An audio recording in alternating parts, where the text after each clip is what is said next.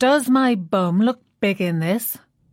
That's what I asked myself when I tried on the designer jeans I bought in the Christmas sales, and the mirror, well, the mirror didn't actually say anything, but I got the message.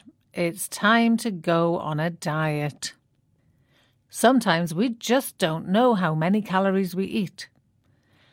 Experts say cooking meals from scratch can help you think about the ingredients which go into your food.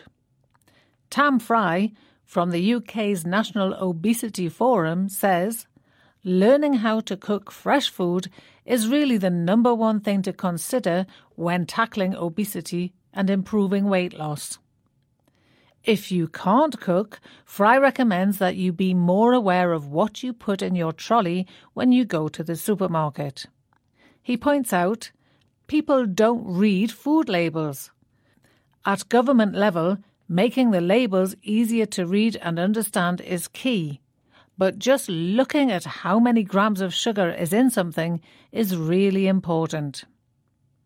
Some experts believe that a good way to reduce your waistline might be to start by reducing the size of the plate you eat from. Research has suggested that people eat most of what they serve themselves, so big portions lead to overeating. A study by Dr. Brian Wansink from Cornell University, US, claimed that reducing plate size from about 30 centimeters to 25 centimeters typically results in 22% fewer calories being served, as the smaller plate makes a normal serving seem more filling.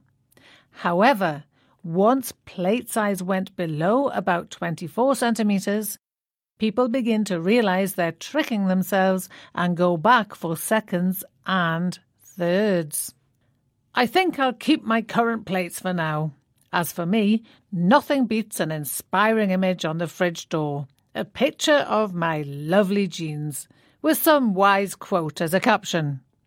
As supermodel Kate Moss once said, nothing tastes as good as skinny feels. No more big bum for me.